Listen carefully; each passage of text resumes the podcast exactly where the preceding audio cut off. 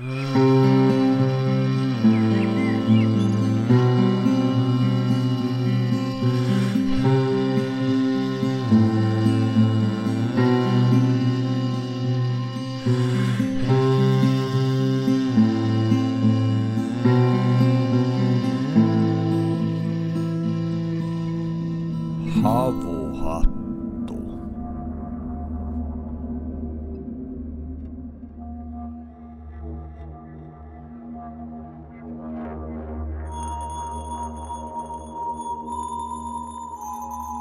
Havuhattu podcast.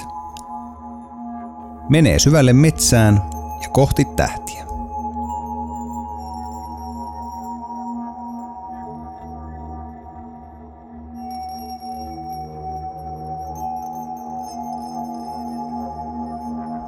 Jälleen tämän jakson meille ja teillekin tarjoaa äh, Kääpä Biotech. Eli kyseessä on yritys, joka toimittaa sekä avaimet käteen palvelulla että sitten tämmöisenä omatoimiviljelynä mahdollisuuden tehdä koivikosta äh, hyvinkin tuottava sillä, että istuttaa sinne pakuria. Eli esimerkiksi tämä avaimet käteen palvelu sisältää pakurikasvatuksen ja siihen liittyvän metsähoidon suunnittelun ja pakurikasvatukseen soveltuvan puuston arviointia ja valikointia, pakuriympit, pakurien näiden ymppien asentaminen tai puraaminen sinne puihin ja sitten kaikki tarvikkeet ja, ja lisäksi myös itävyystakuun ja sadon ostotakuun, mikä on tosi merkittävä sen tuoton näkökulmasta. Joten jos siis omistat soveliasta koivumetsää, johon, johon näitä pakureita haluaisit istuttaa, niin ota rohkeasti yhteyttä. Kaapaforest.fi on tämä osoite, josta löytyy lomake, jonne voit jättää yhteystietosi ja saat sieltä ilmaisen infopaketin ja arvion pakurin viljelyn aloittamisesta metsässäsi.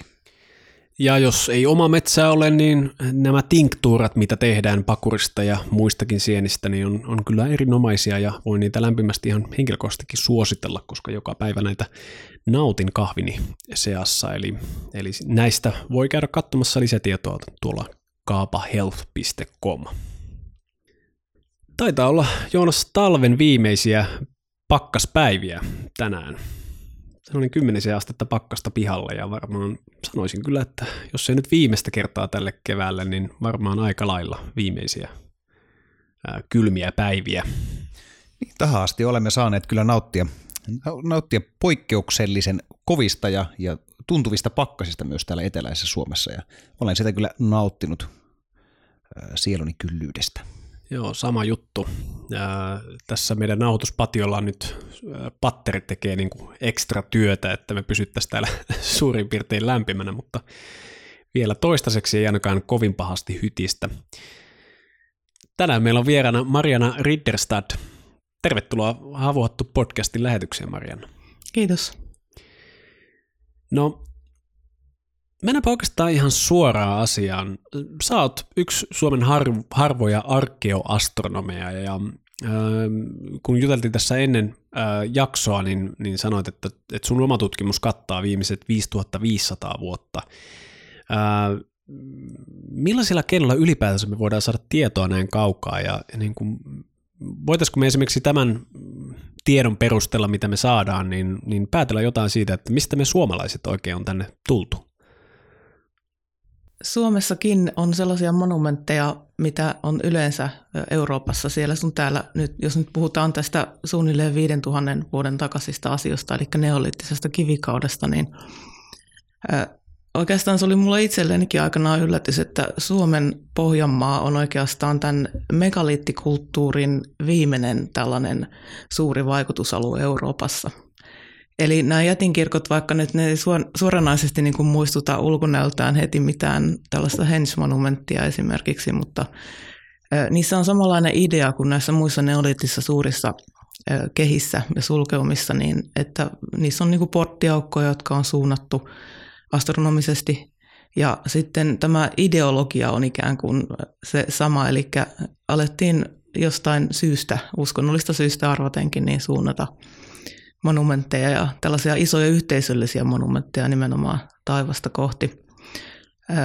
ne ei ehkä suoranaisesti kerro siitä, että mistä kukin väestö on tullut, mutta se kertoo siitä, että minkälaiset kontaktiverkostot on ollut olemassa. Et mulla on itselläni sellainen käsitys, että Pohjanmaalle, eli tämän pöljän kulttuuri ja kierkin kulttuurin piiriin on tullut mahdollisesti Etelä-Ruotsista vaikutteita ja Aavenanmaan kautta mahdollisesti. Eli Etelä-Ruotsissa on ollut tällainen hylkeenpyyntikulttuuri, joka oli vastaava, mikä oli Pohjanmaalla. Ja sitten nämä Ruotsin hylkeenpyytäjät oli yhteydessä Tanskaan ja Etelä-Ruotsin megaliittikulttuuriin. Mm. Eli siinä on tällainen mahdollinen kontaktiverkosto olemassa. Mm-hmm. Niin, se, se on itsessään kiinnostava kysymys, että mitä tekemistä meillä, jotka täällä asutaan näinä päivinä, on niiden ihmisten kanssa, jotka on täällä asunut esimerkiksi 5500 vuotta. Että ilmeisesti tutkimuksessa myöskin tämä on semmoinen niin kuuma peruna, että et on, onko tämmöistä yhteyttä edes olemassa. Ää, yksi, mitä on viime aikoina itse lukenut, on tämä Walter Langin ää, Homo Fennicus teos, en tiedä, onko sulle tuttu? joo, joo, itse luin kanssa nyt ihan viime aikoina sen. Se on erittäin mielenkiintoinen. Sehän varsinaisesti oikeastaan ei tätä kaikkein varhaisinta aikaa, eli neolittista kautta niin käsittele, vaan mm. enemmänkin pronssikautta ja varhaista rautakautta, joka on se kriittinen aika, voisi sanoa, että milloin sitten Itämeren suomalaisten esi-isät saapuu niin tänne Suomen lahden alueelle ja Suomeen itse asiassa on kaikkein, yksi kaikkein mielenkiintoisimpia kysymyksiä on se, että autioituiko Suomessa sisämaa pronssikaudella, koska tällä on niin kuin suora yhteys siihen, että ollaanko me merkittävissä määrin nykyään niin kuin näiden neoliittisten jätinkirkkojen rakentajien esimerkiksi jälkeläisiä. Mm-hmm. Tällä hetkellä siitä ei ole varmaa tietoa. Tiedetään vain niin pronssikaudesta lähinnä rannikkoalueelta, että silloin tosiaan oli ilmeisesti hyvin vahvasti Ruotsista tullut tällainen skandinaavisperäinen kulttuuri rannikoilla, mutta sisämaasta tiedetään hyvin vähän. Nyt on ihan mahdollista, että sieltä löytyy vielä merkkejä asutuksesta, mutta sekin on yksi teoria, että se olisi autioitunut kokonaan. Sä mainitsit tuossa nuo jätinkirkot, niin kertoisitko vähän tarkemmin, että, että mitä ne on? Nykyään ne näyttäytyy lähinnä tällaisena niin kivikasoina, mutta mikä, mikä on ollut näiden niin käyttöfunktio? No siis lyhyesti sanottuna sitä ei tiedetä.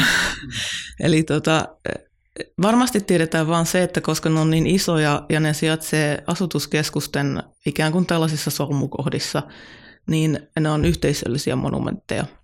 Ja sitten todennäköisesti ne oli periodisia sillä tavalla, että niissä niin kuin ei pysyvästi asuttu, tai ainakaan niissä ei ollut mitään asutustoimintaa niin kuin sisällä, vaan siinä oli sitten asumukset ympärillä, ja niitä käytettiin ajoittain vuodessa. Et nehän on tällaisia enimmäkseen suorakulmaisia, mutta joitain on myös pyöreitä kivikehiä, joissa on sitten porttiaukkoja eri suuntiin. Sen lisäksi niissä on monenlaisia muitakin piirteitä, että siinä saattaa olla esimerkiksi röykkiöitä niin kuin vallien osana, yleensä ne on jonkun porttiaukon vieressä – tai sitten jopa jossakin on jopa sisäpuolella röykkiö.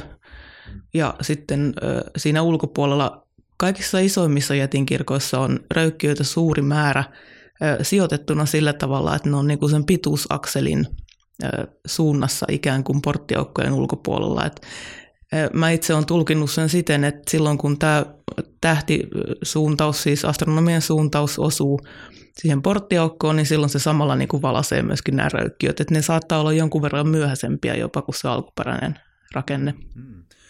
Sanoit tuossa, että niitä luultavasti ei ole asutukseen käytetty, niin ensimmäinen ajatus on itsellä, itsellä mikä tuosta herää, varsinkin nyt kun selitit vielä tuon auringon kierron huomion ottamisen tässä rakentamisessa, niin että sitä olisi käytetty niin kuin ritualistisiin tarkoituksiin. Joo, se on niin kuin tämänhetkinen käsitys, että siinä on vahvasti ainakin rituaalisuus ollut mukana. Mutta toisaalta kun ajatellaan sen ajan ihmisen maailmankuvaa, niin eihän siinä niin kuin erottanut, erottunut tämä pyhä ja profaani, eli siis arki, vaan siinä oli niin kuin esimerkiksi asumukset Keski-Euroopassa suunnattiin astronomisesti ja näin poispäin. Että et kyllä siinä on vahvasti mukana koko ajan niin kuin elää se rituaalisuus siinä kaikessa, niin kuin mitä ihmiset silloin teki. Ilmeisesti nämä oli niin kuin hylkeenpyytäjien yhteisöllisiä paikkoja, monumentteja. Se, mikä minua itse tällä hetkellä kiinnostaa kovasti juuri, on se moniperiodisuus. Eli niin kuin tuossa mainitsin, ne röykkiöt saattaa olla pikkusen eri ajalta kuin se alkuperäinen rakenne, että siinäkin mielessä se käyttötarkoitus on voinut jonkun verran muuttua aikojen kuluessa. No nyt ollaan kyllä todella kiinnostavissa teemoissa. Niin kuin se, että sana maailmankuva on mainittu, niin Joonas varmasti voi tämän todistaa, kuten tekin arvon kuulijat, että tämä on seikka, joka, josta itse voisin aina keskustella vaikka millä mitalla ja myöskin tämä rituaalisuus. Ja varmasti palataan vielä näihin teemoihin muutamankin otteeseen tässä, tässä jakson aikana. Sen verran palaisin vielä tuohon Walter Langin Homo Fennicus-kirjaan, että sitähän monet pitää tämmöisenä aika käänteen tekevänä siinä mielessä, että se kokoaa tutkimusta aika, aika paljolti ja, ja että siinä pyritään ohittamaan monia tämmöisiä sudenkuoppia, mitä on viimeisen sadan vuoden aikana ollut siinä tutkimuksessa, miten nämä fenno-ugrit tai Itämeren suomalaiset on tänne tänne päätynyt, ja, ja muun muassa Lang aika paljon kritisoi sitä, miten aikaisemmin on ollut semmoinen ajatus siitä, että pystytään ihan ongelmat, ongelmattomasti niin kuin yhdistämään arkeologista aineistoa siihen, että miten kielet on kehittynyt.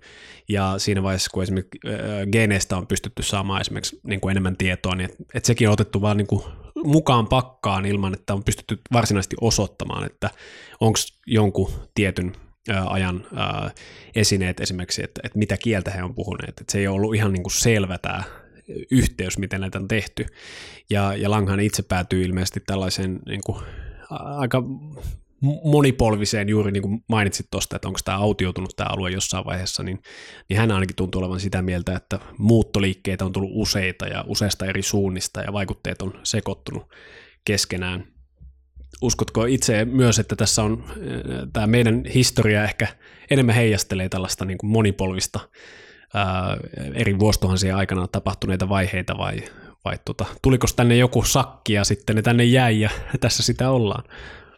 Joo, sellainen kuva se mulla on itsellekin muodostunut tässä vuosien kuluessa, että, että erilaisia vaikutteita ja ihmisryhmiä on tullut useita eri suunnista. Että et me niin helposti, kun ajatellaan näitä pitkiä aikakausia, niin sitten ajatellaan, että yksi aikakausi per yksi porukka, mutta siis eihän se silleen mene, vaan siinä on voinut niin kuin muutaman sadan tai jopa kymmenen vuoden välein tulla uusia ihmisryhmiä. Ja sen perusteella, mitä mä itse olen niin nähnyt noissa muinaisissa monumenteissa, niin kun niitä pitkään tutkii, niin oppii näkemään niissä erilaisia tyyppejä. Mm. Että miten on hyväksi käytetty tiettyjä kivilajeja ja niin kuin minkä muotoisia ne on ja näin poispäin. Niin, niin kyllä niissä näkyy sellaisia niin kuin ryhmiä, että ajoittain, että jos ajatellaan, että rannan siirtymä ajoittaa korkeuden perusteella jonkun röykkiön, niin sitten ne pikkusen saattaa muuttua se muoto ja tyyli sitten, kun mennään eri korkeuksille. Ja ihan siis sen ulkopuolella, mitä yleensä yksinkertaistaen sitten niin kuin kirjoissa kerrotaan. Suomessahan on hyvin jännittävä erityispiirre tämä, että, että geneettisesti Suomi jakautuu niin kuin kahteen osaan, menee aika lailla sitä niin kuin keskeltä itä-länsisuunnassa, ja nämä kaksi porukkaa, itä-länsi-suomalaiset geneettisesti on niin kuin yllättävänkin niin kuin erilaisia toisistaan, niin tähän on esitetty monenlaisia teorioita, että mistä se mahtaisi johtua. Yksi niistä on, menee niinkin kauas, että, että kyse olisi ollut niin kuin siis kahdesta eri, eri niin kuin kultista, että olisi ollut esimerkiksi hirvikultti ja karhukultti, ja nämä ihmiset olisivat sitten tämän niin kuin uskomusperinteen mukaan sitten niin kuin jakaantuneet eri puolille maata. Onko sulla ajatusta siitä, että miksi Suomen geeniperimä on niin selkeästi jakaantunut itä- ja länteen? Äh, mulla on itsellä sellainen käsitys, että se johtuu siitä, että länteen on aina tullut lännestä porukkaa enemmän kuin idästä ja sitten päinvastoin. Eli siis ei siinä ole niin kuin, se ei ole yhdeltä aikakaudelta peräisin tämä jako, vaan se varmasti alkaa viimeistään pronssikauden alussa. Kuulijalle tosiaan voi selventää muuta, kun puhutaan näistä, että mi, mi, mi, mihin me viitataan silloin, kun on pronssikaudesta kysymys, ihan vaan, että jos ala-asteen historiakirjoista ei ole tämä jäänyt mieleen. No pronssikausi alkaa siis varhaisimmiltaan ehkä noin 1700 ennen ajanlaskun alkua Suomessa, mutta varsinaisesti se vähän vaihtelee, että miten se määritellään eri paikoissa, mutta viimeistään 1500 ennen ajanlaskun alkua ollaan jo pronssikaudella.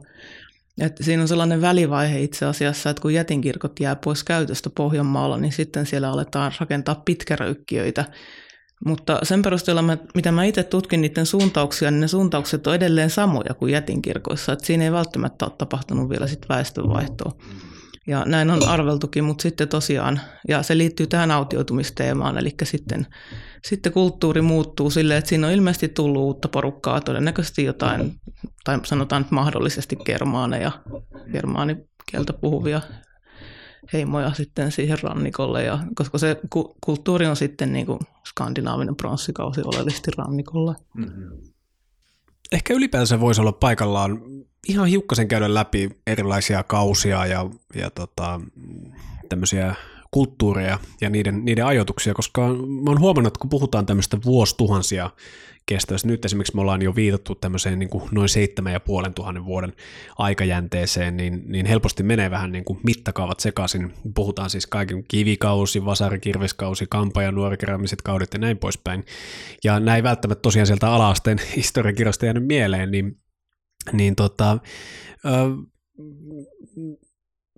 voisitko antaa semmoisen niin sanotaanko suhteellisen lyhyen niin kuin aikajanan, että, että millaisia kausia on seurannut niin kuin noin yleisesti ehkä isommissa mittakaavassa niin kuin muutaman tuhannen vuoden tämmöisiä kausia, niin mitä voidaan tunnistaa, jotka on niin kuin merkittäviä sen kannalta, jos me halutaan ymmärtää ää, tätä, tämän alueen historiaa? No alueen historiahan tietysti alkaa jääkauden loppumisesta. Eli silloin täällä oli oleellisesti niitä samoja hylkeenpyytäjiä, jotka oli seurannut jään pakenemista ja tuli sitten Virosta tänne. Eli kulttuuri on osittain sama kuin Viron seudulla siihen aikaan. Lahdessahan on tää, näitä Suomen vanhempia asunpaikkoja siinä ja siinä on sitten ollut näitä varhaisia kivikauden pyytäjiä. Sitten kun mennään keskiseen kivikauteen, niin päästään kampakeraamiseen kulttuuriin ja silloin aletaan puhua – mahdollisesti jo siitä, että heillä oli jotain tietoa maanviljelyksestä. Tämähän on ihan hiljattainen tulos, vasta 2013 saatiin selville, että Suomessa on ehkä viljelty jo jotain tattaria tai vastaavaa silloin kampakeraamisena aikana. Ja heillä oli tosiaan keramiikka, eli sekin kuuluu niin kuin neolittiseen kauteen, eli tähän uuteen maanviljelyksen aikaan. Mutta Suomessahan oltiin metsästäjiä, keräilijöitä, hylkeenpyytäjiä rannikolla, että ei, ei tota ollut sellaista maanviljelykseen siirtymistä kuitenkaan vielä kivikauden lopullakaan, vaan sitten pronssikaudella noin 1800 eteenpäin niin alkoi sitten enemmän vaikutteita tulla etelästä päin. Pronssikauden lopulla, ehkä noin tuhat ennen ajonlaskun alkua, niin voidaan puhua jo jonkun verran maanviljelijöistä. Maanviljelijöitähän oli aikaisemmin Etelä-Suomessa jo nämä nuorakeraamikot, mutta ilmeisesti he hyvin sitten sulautuivat tähän aiempaan väestöön ja siitähän muodostui sitten kiukasten kulttuuri ja sitä sitten seurasi tämä pronssikauden kulttuuri. Pronssikaudesta tiedetään melko paljon, mutta se johtuu itse asiassa siitä, että se tunnetaan hyvin Skandinaaviassa, että Suomessaan ei löytyjä kauheasti ole ja sisämaasta tosiaan ei tiedetä mitään. Mutta sitten pronssikauden lopulla tai varhaisen rautakauden alkupuolella noin 500 ennen ajanlaskun alkua, niin ilmeisesti tänne, tai sanotaan, että tuonne itäisen Suomen puolelle, niin on ehkä tullut jo jotain väestöä idästä. Mutta varsinaisesti Itämeren suomalaiset vasta sitten etelään tulee Viron kautta aikaisintaan joskus ajanlaskun alussa, mutta todennäköisesti vähän myöhemmin. Ja Hämeeseen asutus levisi, eli Keitämeren suomalaiset noin 500-luvulla vasta. Itse asiassa tämähän osuu kansainvaellusaikaa, eli se, täällä on tavallaan se kansainvaellusilmiön pohjoinen häntä sitten Suomessa siihen aikaan. Miten sitten nämä tuota, varhaisimmat suomalaiset ähm, tai Suomesta löytyneet kalliomaalaukset, niin onko ne sitä niin kuin vanhinta, vanhinta tuota, ähm, perimää vai, vai osuuko ne tälle kampakeräämiselle ajalle? No, mä en usko, että kenelläkään on siihen varmaa vastausta itse asiassa. Että niitähän on ajoitettu hyvinkin eri tai niin kuin pitkälle ajalle. Mm. Et, kun kampakeramiikokin toisaalta oli kuitenkin vielä metsästäjäkeräilijöitä, niin ne voisi niin kuin olla, olla niin kuin pääasiallisesti siitä. Mutta toisaalta melko varmasti osa niistä on ihan sit pronssikautisiakin jo, että sen verran nuoria – Mm. Et itse asiassa tämä samahan näkyy Altassa, jossa on näitä tosi hienot ja pitkäaikaiset kiviperukset. Siellä taitaa vanhimmat niistä olla noin 6000 ennen ajonlaskun alkua. Ja sitten se ulottuu pronssikaudelle asti. Et mä uskoisin, että tuossa Suomen itäosassa on ollut suunnilleen samantyyppinen kehitys. Että ne on hyvin pitkältä ajalta. Niin se on tässä se huikea seikka, mitä, mihin monesti palataan Joonaksen kanssa, on, että et, et et meidän aikana on tosi vaikea kuvitella sitä, että joku kulttipaikka on esimerkiksi ollut yhtäjaksoisesti käytössä niin kuin 5000 vuotta. Eli meidän kulttuuri on, sen syklit on, on tullut niin lyhyiksi, että, että nykyään niin kuin sykli saattaa ajatella, että no, sanotaanko yritysmaailmasta esimerkiksi kvartaali on niin kuin se, se neljä kertaa vuodessa ää, tarkastellaan lukuja ja niin kuin edistymistä. Eli Eli kun ollaan tultu kohti modernia aikaa, niin on, huomataan kyllä myös, että niin kuin ikään kuin aika kiihtyy siinä mielessä. Ja me ollaan tietyllä tavalla saavutettu tämmöinen niin kiihtyneen ajan ehkä multihuipentuma, jo kenties ehkä ole koskaan aikaisemmin historiassa tällaista ei ollutkaan.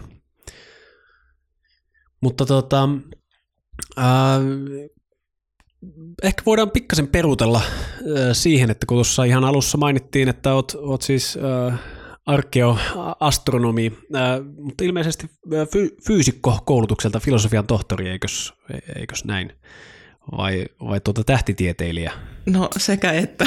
eli okay. eli tuota, mä olen alun perin teoreettisen fysiikan maisteri, mutta sen jälkeen mä lähdin sitten tekemään väitöskirjaa tähtitieteestä ja astrofysiikasta.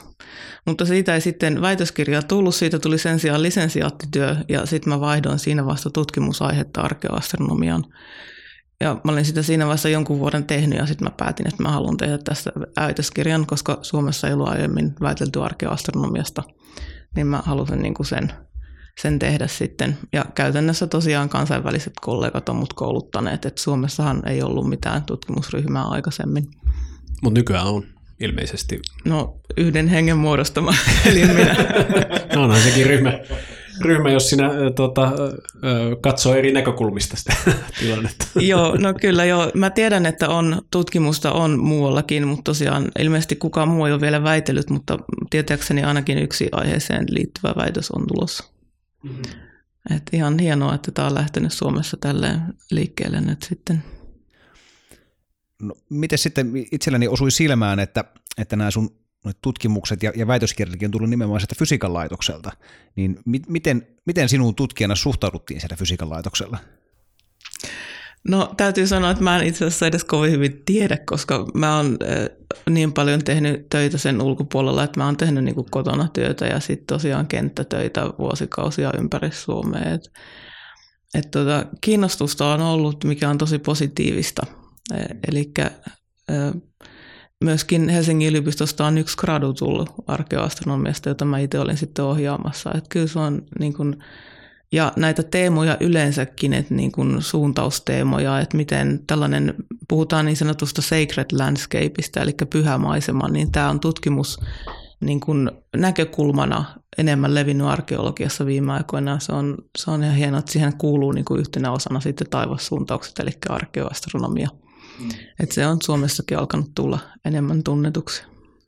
Otetaanpa tosiaan vielä, vielä askel taaksepäin. Ja mikä on ihan virallisen määritelmän mukaan se, mitä arkeoastronomia tutkii?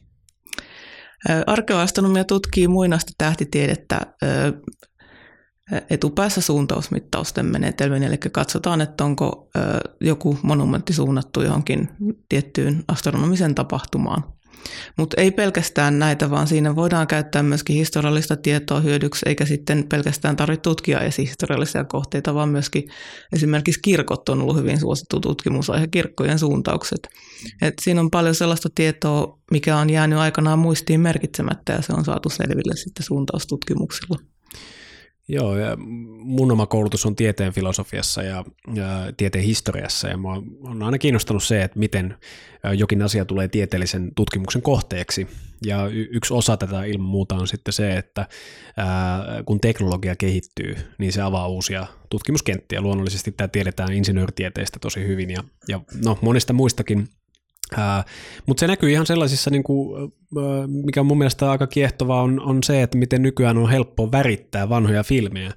Eli ajalta, jolloin, jolloin oli mustavalkofilmejä ja nyt me voidaan katsoa ihan niin kuin, niin kuin tämmöistä high definition kuvaa vaikkapa 150 vuoden takaa ja, ja epäilemättä tietokoneohjelmien kehitys ja laske, tietokoneen laskentateho on tässä taustalla.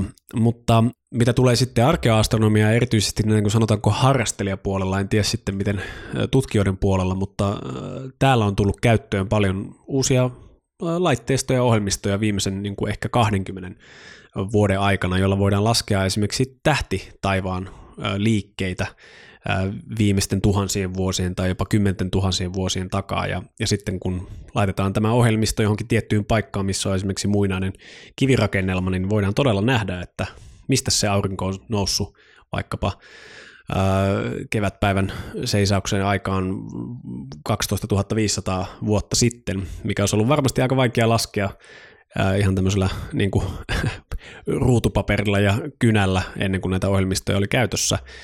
Eli tässähän on siis taustalla tämä niin sanottu prekessio, eli se, että koska maapallo on ikään kuin, ikään kuin olisi hyrrä, eli hiukkasen liikkuu ja, ja tämä tekee pienen asteeron, taitaa olla yksi aste joka 70 toinen vuosi tai jotain, miten tähtitaivas on itse asiassa eri, ikään kuin eri asennossa, jos me sitä katsotaan, eli vuosikymmenten tuhansien aikana tämä tekee isonkin merkityksen.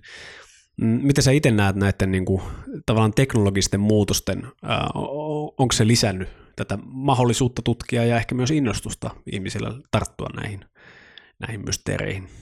Kyllä varmasti. Et mä uskon, että se on arkeoastronomian niin kuin lisääntyneen suosio- ja harrastelijatoiminnan taustalla osittain. Et tällä hetkellähän on olemassa tämä ilmaisohjelma, joka on sellainen, mihin niin kuin tutkijat on keskittänyt sitten enemmän näitä parannuksia, niin kuin Stellarium, jolla pääsee nykyään vähintään johonkin vuoteen 100 000 ennen ajanlaskun alkua, eli siinä, siinä voi sitten tutkia hyvin, hyvin näitä oman lähipiirin suuntauksia, ettei tarvitse kun mennä siis mittaamaan ne omat röykkiösuuntaukset, mitä löytyy takapihalta. Ja sitten siinä voi tutkia, että siihenhän saa niin kuin laitettua myöskin horisontin siitä. Siis täytyy vain kuvata se horisontti, niin sen saa laitettua siihen ohjelmaan ja sitten siitä voi tutkia. Et oikeastaan se on niin, että kun aikaisemmin piti alkaa kynä ja paperin kanssa tai sitten varhaisten tietokoneiden kanssa laskemaan niitä kaikkia mahdollisia eri muutoksia, mitä tulee vuosituhansien aikana, niin nykyään täytyy oikeastaan vain tietää, mitä tekee, niin sitten se voi tehdä suoraan kaikki sillä ohjelmalla katsomalla. Mm-hmm. tota, Tämä on ihan varmasti vaikuttanut siihen, että, että näitä asioita on alettu ottaa niin kuin huomioon sitten historiatieteissä muuten, että se on, se on tullut helpommaksi. No jos otetaan ihan tämmöinen käytännön esimerkki, että mietitään, että nyt istuttaisiin tismalleen tässä samassa pisteessä – sanotaan vaikka 2000 vuotta sitten, niin mitkä kaikki seikat vaikuttaa siihen, että kuinka eri kulmasta esimerkiksi vaikka aamuaurinko nyt nousee tänä samana päivänä nykyään tai 2000 vuotta sitten? No prekessio tietysti vaikuttaa ehkä eniten, mutta sen lisäksi on sitten näitä pienempiä vaikutuksia, maan akselilahden myöskin. Mutta itse asiassa se, mikä on mielenkiintoista, on se, että kuuliikkeet ei ole hirveästi muuttunut viimeisien kymmenien tuhansien vuosien aikana. Että se pyörii siinä, missä se on ollut aikaisemminkin. Mutta sen sijaan auringon nousupaikka, varsinkin näin pohjoisilla leveysasteilla, niin se on saattanut muuttua jopa useita asteita. Ja se tietysti johtuu siitä, että vaikka se itse deklinaation muutos ei ole kauhean iso, niin sitten kun se rata on sille hirveästi, niin kun, tai sanotaan näin, että se nousurata on kallellaan suhteessa niin kuin horisonttiin enemmän pohjoisella leveysasteella, niin se tekee sitten useamman asteen siihen käytännön nousupaikkaan. Et se nyt varmaan, sen itse asiassa huomaa selvästi jätinkirkoillakin, kun menee sinne, että siellä se suuntaus ei sitä aina niin kuin ihan pidä paikkaansa enää, että mikä se on joskus aiemmin ollut, että se pitää, pitää huomata, kun katsoo nimenomaan niin kuin näitä ääri pään suuntauksia, siis päivän seisausten suuntauksia. Että päivän tasauksenahan se on niin kuin sama, mutta, mutta sitten tota päivän seisaukset on vähän eri paikassa. Mikä on sitten val, vanhin sellainen ihmisen tekemä rakennelma Suomesta, mihin selkeästi pysytään, pysytään osoittamaan, että, että tällaista niin kuin suuntausta on otettu huomioon tässä rakentamisessa? No en mä tiedä, voidaanko puhua rakennelmasta, mutta tota, mun yksi julkaisematon paperi, niin siinä on mesoliittisia hautasuuntauksia, että ne on suunnattu, osa, osa niistä on suunnattu astronomisesti ihan selkeästi tietyissä paikoissa. Mm. Eli siis puhutaan jostain... Puhutaan ehkä jotain, no keskimäärin ehkä kuin 7000 ennen ajalasku alkua, että melkein 10 000 vuotta sitten. Mm-hmm. Tässähän tosiaan sen lisäksi, että tähti taivas on, on hiukkasen näyttänyt eriltä ja, ja, ja tota, su, suuntaukset on ollut, ollut eri, eri tota, vuosituhansia sitten, niin niin sen lisäksi tietenkin maa on ollut eri paikalla. Tähän on, jos katsoo muinaisia karttoja, niin huomaa, että meri on ulottunut huomattavasti pidemmälle sisämaahan ja ja sanotaanko vaikkapa vuoksen puhkeaminen noin, taisi olla 6000 vuotta sitten, on, on takulla ollut ihan, ihan käsittämättömän iso, suorastaan tämmöinen kataklysminen tapahtuma se, siinä aikana elä, eläneille kulttuureille. Eli äh, kun me katsotaan tällaista äh, muinaista kulttuuria ja heidän tapojansa elää, niin, niin miten sä itse ehkä niin kuin sukellat siihen, siihen mielenmaisemaan. Siis tosiaankin voi olla, että kävelet metsässä, näet sen röykkiön, niin se on näyttänyt se paikka ihan eriltä ja ää, saattaa olla, että kasvillisuus on ollut erilaisia eläimiäkin jopa saattanut olla silloin täällä, niin, niin, tai käytätkö sä ylipäänsä tällaista niin kuin, mielikuvaharjoittelua ikään kuin siitä, että, että millaista se on ollut se elämä sitten siellä sillä tietyllä paikalla siihen aikaan, mitä tutkit? Joo, no sanotaanko näin, että mua on siunattu hyvällä mielikuvituksella. Se varmasti auttaa. Joo, eli. Tota, kyllä mä käytän sitä, että, että tota, se auttaa visualisoimaan sitä ympäristöä ja sitten myöskin sitä mielenmaisemaa, että missä se on aikanaan tehty, että mitä se olisi voinut merkitä se rakennelma niille ihmisille. Et tietysti siinähän on just se ongelma, mitä kaikki historiatieteiden harrastajat ja tutkijat niin kuin pohtii, että että miten voi kuvitella sellaisen ihmisen elämän, jos ei ole niin mitään samaa enää kuin tässä meidän omassa. Että se, sitä ei tietysti silleen voi ihan mennä niin kuin heidän nahkoihinsa, vaan, vaan pitää, siinä säilyy se tietty etäisyys. Mutta tota, kyllä siitä on hyötyä niin kuin tutkimuksen kannalta, että yrittää kuvitella sitä, että mitä he silloin, että mitkä asiat heille oli tärkeitä, että miten he näki niin kuin maailman kun ei ollut, sitä, ei ollut monia niitä seikkoja olemassa, mitkä erottaa niin kuin nykyihmisen luonnosta. Mm. Et tota, heillä oli se luontoyhteys oli ihan toisenlainen, että ihminen oli osa luontoa ihan toisella tavalla kuin nykyään. Joo, todellakin. Tämä on äh, varsin äh, äh, podcastin teemaan osuva osuva aihe, eli, eli tosiaan kun maailmankuvasta ehdi jo innostua tuossa, niin, niin ilman muutahan luontoyhteys on siellä ihan ytimessä.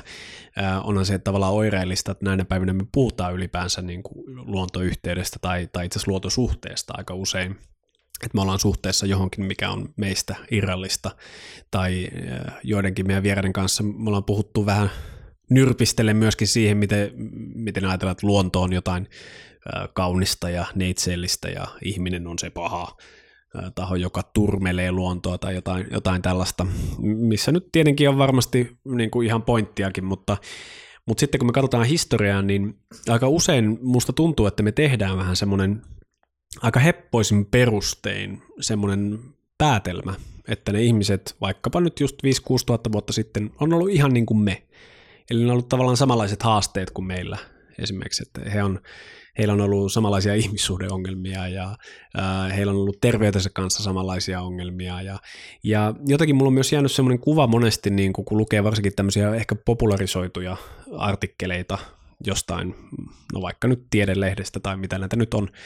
Ää, ja et, et se on vähän ehkä semmoinen myöskin tahtotila, niin kuin löytää todistusaineistoa, joka todistaisi, että ne on ollut tosi lähellä meitä – että se on aina semmoinen niin kuin, tietty, mitä tavoitellaan, että, että löydettäisikö lisää niin kuin yhtymäkohtia näihin ihmisiin. Ja, ja se tulee ehkä, mä sanoisin, että ehkä irvokkaimmat esimerkit siitä sitten liittyy vaikkapa, no muinainen Egypti on mulle hyvin lähellä sydäntä ja, ja se, että oletetaan aina esimerkiksi, että faarat on ollut täysin niin kuin egoistisia tämmöisiä niin kuin orjapiiskureita vain siksi, että nykyajan kuninkaat ja diktaattorit on tällaisia. Eli, eli oletetaan, että siellä on ollut samanlainen tällainen joku narsisti valtaa pitämässä ja sitten laittanut tuhansia ihmisiä töihin rakentaakseen itsellensä jotain mahtavia monumentteja.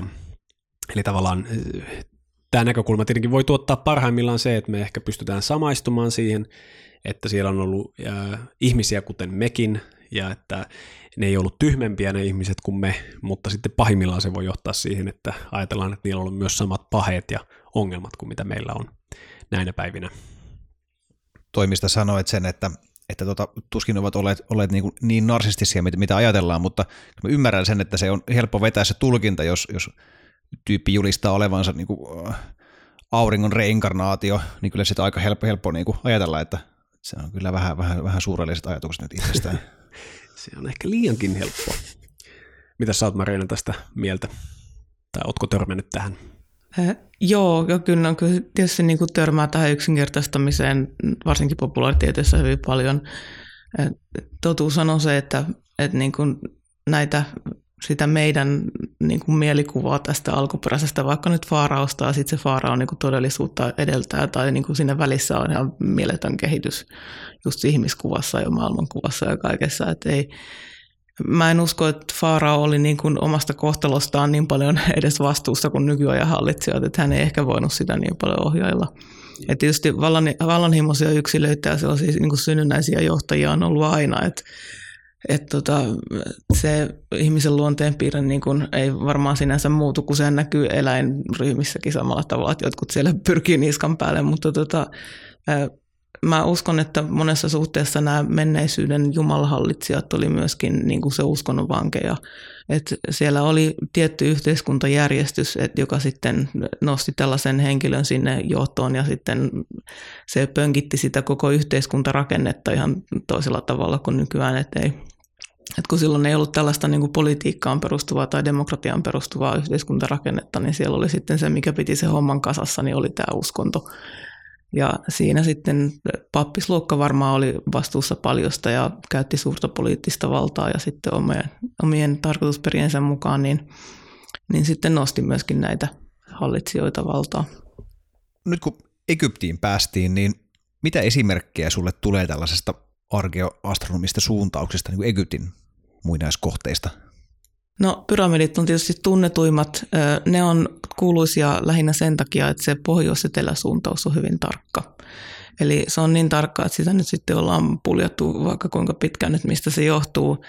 Et ilmeisesti se on jollain tavalla tähtien avulla suunnattu, mutta sitä tarkkaa metodia ei edelleenkään tiedetä, eikä niitä tähtiä, että mitä, mitä siinä niin kuin käytettiin. Tähtisuuntauksia siellä on joissain isoissa temppeleissä. Esimerkiksi Kanopus on sellainen tähti, johon suuntaukset paljastui niin kuin joitain, sanoisinko 10-15 vuotta sitten niin kuin tehtiin arkeoastronomisia mittauksia. Sitä ei tiedetty aikaisemmin ollenkaan, että se oli niin tärkeä. Ja sitten aurinkosuuntaukset temppeleissä on aika tyypillisiä, mutta sen sijaan kuusuuntauksia taitaa olla aika harvassa mun käsittääkseni Egyptissä, että, että kuu ei ollut siellä niin tärkeä, se aurinko oli, oli jotenkin niin kuin kaiken läpäisevä idea. Niin eikö, eikö tosiaan nämä, mainitsit siitä mm, pyramidien etelä-pohjois suuntaamisesta, että tämä, pohjo, tämä suuntaaminen ei ole tehty niin kuin, magneettisen navan mukaan, vaan nimenomaan niin kuin geografisen oikean maantieteellisen pohjoisnavan mukaan. Joo, eli se on siis maan akselin suuntaan, eli tämä meridiani suuntaus.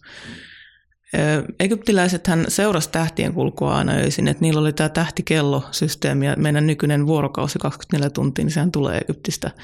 Että heillä oli tämä vuorokausi ja sitten vuotuinen tähtikalenteri, että siellä just tähtien liikkeitä seurattiin tarkasti, mutta sitä tarkkaa menetelmää, että millä he sai selville niin kuin pohjoisnavan sijainnin, niin sitä ei tiedetä, että kun sehän Siis pohjoisnapaahan se pitää suunnata, jos haluaa tietää maan akselin suuntauksen, mutta siitä on erilaisia arvauksia, että, että mitä tähtiä siihen olisi käytetty. Että esimerkiksi Kate Spence on arvellut, että siinä olisi käytetty näitä isoja pikkukarhua, tiettyjä tähtiä niistä, mutta siinäkin, että mitkä tähdet ne oli, niin sitten taas toiset on eri mieltä, että siinä on niin päästy vielä ihan konsensukseen. Ja, ja vaikka sieltä ne tähdet olisi löytynytkin, niin ymmärtääkseni se, se niin kuin, olisi häkellyttävänkin tarkka se suuntaus jopa, jopa niin kuin nyky, nykyinstrumenteilla niin haastava työ saada niin suuri rakennus suunnattua niin tarkasti. Joo, se suuntaushan on ihan niin kuin ihmisen näkökyvyn rajalla. Et siinä mielessä siinä voisi olettaa, että siinä on käytetty jonkinnäköistä haarukointisysteemiä loppujen lopuksi, että se ei ole niin kuin yksi ainoa suuntaus niin kuin niissä rituaaleissa esitetään, että, että oli tämä seremonia, missä se suunnattiin, niin tuskin se on sillä tavalla ollut. Mä luulen, että siellä on ollut paikalliset tähtitieteilijäpapit sitten todellisuudessa tekemässä sen suuntauksen, että, että se on jollain tavalla, niin kuin, että siinä täytyy tehdä useampi kuin yksi havainto. Niin, ja puhumattakaan siitä insinööritieteellisestä äh, haasteesta saada 2,3 miljoonaa kiveä äh, vielä asettumaan siihen äh, määrättyyn suuntaan. Eli tämä on, äh, varsinkin sen jälkeen kun on nähnyt sen monumentin, niin ymmärtää, että miten ällistyttävä äh, varmaankin maailman mittakaavassa aivan, aivan ainutlaatuinen projekti, jota ehkä kuka tietää, ei koskaan enää sen jälkeen ole kyetty tai tulla kyke, kykenemäänkään tekemään tällaista, tällaista vastaavaa monumenttia tällä tarkkuudella. Eli sehän, sehän se oli mielenkiintoinen. Aika usein juututaan väittelemään just siitä, että no onneksi se ei enää ole mikään väittelyaihe, että rakensiko orjat pyramidit, koska kukaan järkevä ihminen tai tutkija ei enää ole varmaankaan sitä mieltä, että ne oli, olisivat olleet orjia, paitsi ehkä ala-asteen historiankirjoissa tämä edelleen saattaa näin lukea, mutta... Katsoinpa Yleen, Yleltä tulleen Egypti-dokumentti, jossa edelleen tätä toistettiin, tätä Joo, se on, tämä on siis todistettu ihan niinkin selkeästi, että on löydetty näitä rakentajien asumuksia ja on käynyt selväksi, että heillä on kyllä maksettu. Mutta niin, että siis ongelmaksihan keskustelussa muodostuu juuri tämä, että lähdetään keskustelemaan niin kuin aika hatarin tiedoin myöskin siitä, että millainen yhteiskuntajärjestys on ollut ja, ja keitä ja ehkä näinä aikoina jopa, että minkä, mikä ihon väri siellä on ollut niillä rakentajilla tai muilla. Ja se, mikä on lopulta se, ja sitten, että onko se ylipäätään teknisesti mahdollista laittaa 2,3 miljoonaa kiveä, josta paino vaihtelee niin kuin muutaman tonnin ja 70 tonnin välillä niin kuin tällä tavalla yhteen. No se on selvästi osoitettu, että rakentajat eivät olleet orjia ja sen lisäksi se on mahdollista teknisesti tehdä tämä, mutta se tarkkuus, se on se, mikä useimpia tuntuu, jotka on enemmän tähän tutustunut, niin hämmästyttävän vuodesta toiseen. Eli, eli se on ehkä se suurin mysteeri, että miten tämä kokonaisuus on saatu, saatu lopulta niin tarkaksi. Eli selvästi on nähnyt jostain syystä hyvin tärkeäksi sen, että se on 99,96 prosenttisesti kohti todellista pohjoista. Mitä sä luulet, Marianna, miksi tällainen asia voisi olla heille niin tärkeää? Pyramideistahan on sanottu, että ne on Faaraon ylösnousemuskone, eli tota, Faarao kuoltuaan uskottiin, että hän menee tähtitaivaalle, koska hän oli Jumala, että muuttuu sitten niin kuin, ottaa todellisen muotonsa siellä tähtijumaluuksien joukossa. Ja nämä pyramidien niin sanotut ilmastointikanavat on ilmeisesti niin kuin ne kanavat, että se on sielu pääsi sitä kautta tähtitaivaalle, koska ainakin yksi niistä on suunnattu Orionin tähtikuvioon, jonka egyptiläiset tunsi nimellä Sah, joka on siis tällainen Jumala kuvio ja Faaraon uskottiin, että menevän nimenomaan sinne. Ja sitten näissä jossakin teksteissä on kuvauksia siitä, että Faarao oli läheisessä yhteydessä niin sanottuihin katoamattomiin tähtiin, eli siis nämä tähdit, jotka ei koskaan laske, eli pyörii siinä koko ajan näkyvillä pohjan tähden tai taivaan navan ympärillä, niin siinä on mahdollisesti ollut sellainen ajatus taustalla, että Faarao menee nimenomaan kohti tätä taivaan napaa tai tiettyjä pyhiä tähtikuvioita. että siinä on tällainen ylösnousemusidea ikään kuin. Mä haluaisin vähän palata tuohon mistä mainitsit aikaisemmin, että, että tuota Egyptistä tulee tämä 24 tunnin vuorokausi, niin ymmärtääkseni kuitenkin niin kuin 60 sekunnin minuutti ja 60 minuutin tunti tulee taas sitten Babyloniasta. Miten nämä ajettuu, asettuu, niin kuin, asettuu aikajanalle ja onko, onko, onko näiden niin kuin, onko osoitettu, että nämä kulttuurit ovat keskenään vaihtaneet niin kuin, tietoa tästä ajanlaskutavasta ja metodiikasta? Varmasti on tiedonvaihtoa tapahtunut varhaisinakin aikoina, eli silloin kun nämä kulttuurit oli niin kuin suuressa kukoistuksessaan, mutta käytännössähän tämä fuusio tapahtui kreikkalaisena aikana, eli siis Aleksandriassa.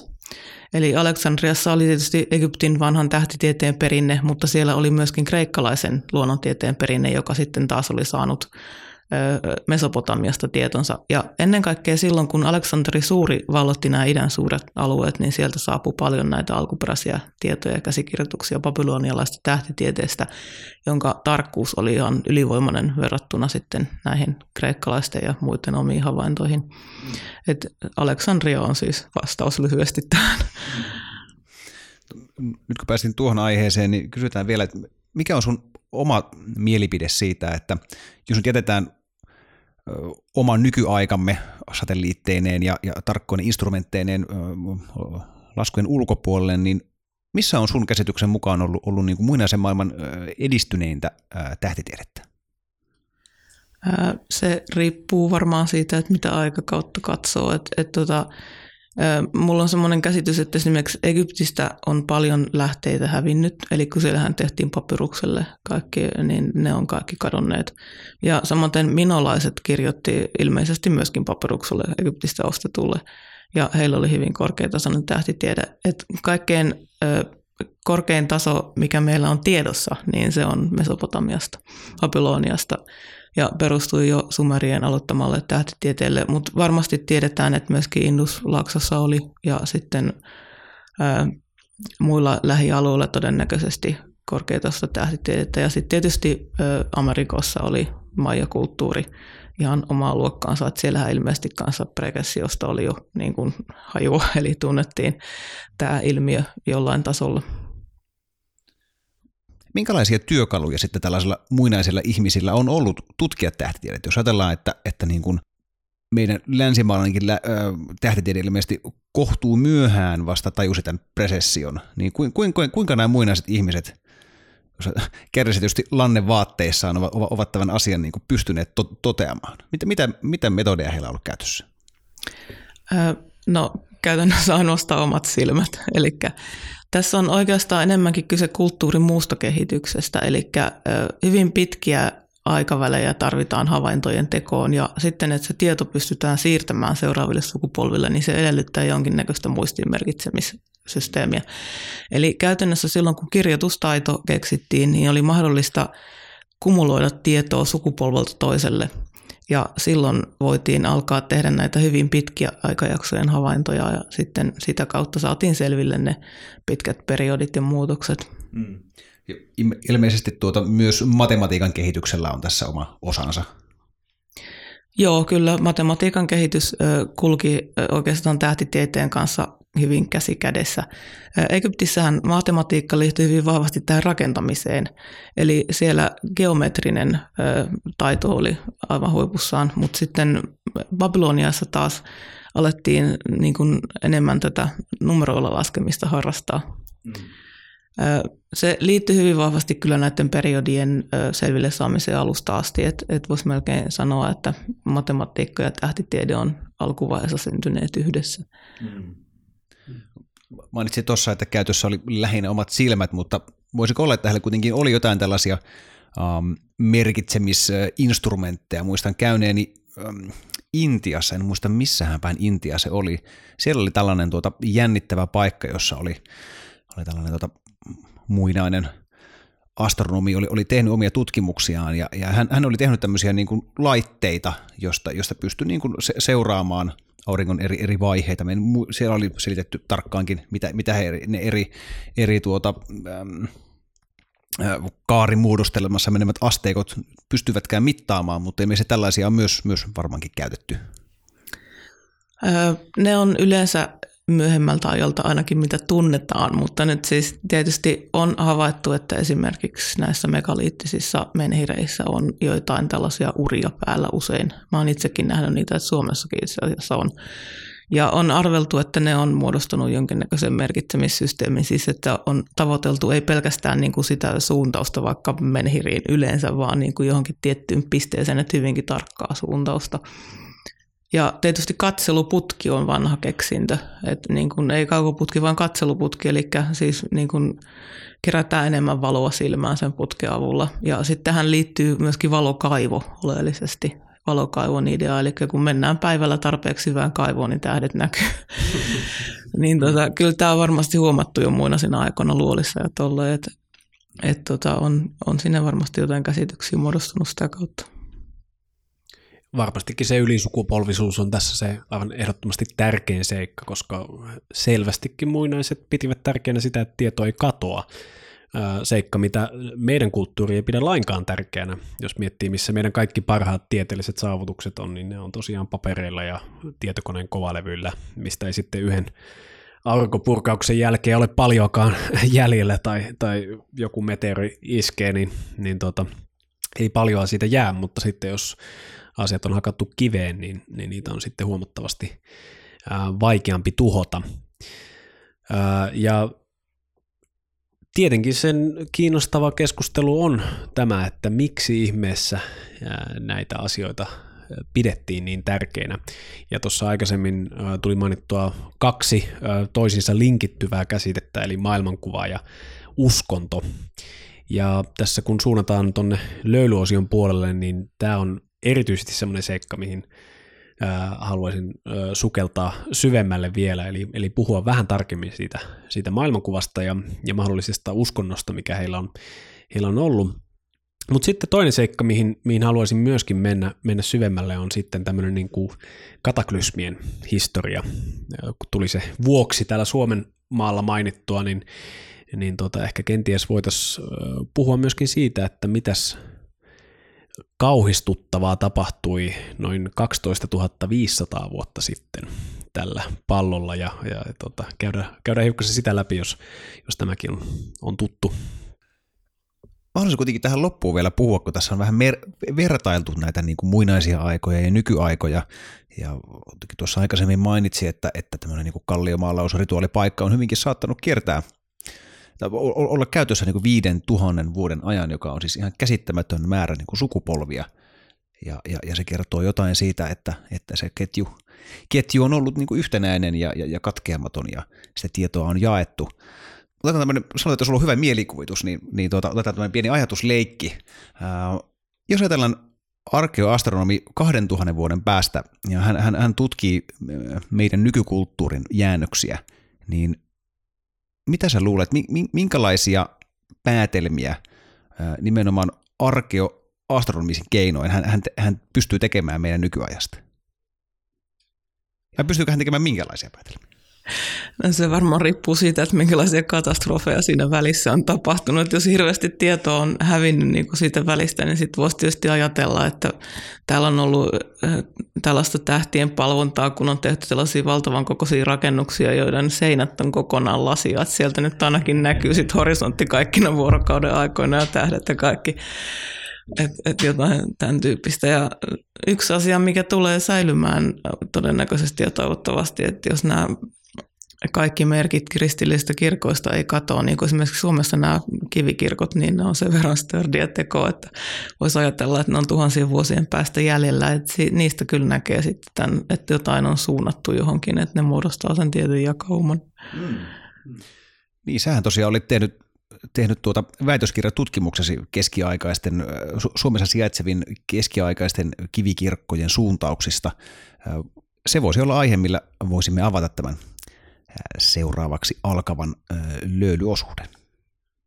Pidetään siis pieni tauko tässä vaiheessa ja palaamme pian asiaan. Kiitos teille, jotka jäätte nyt tälle pysäkille ja jos nyt olet kiinnostunut kuulemaan nämä meidän pohdinnat tuolla löylyosion puolella, niin suuntaa vaan tonne Havuhattu podcastin verkkosivuille havuhattu.fi kautta liity ja sieltä pääset sitten liittymään löylyjäseneksi ja kuulemaan tämän erityispitkän osuuden.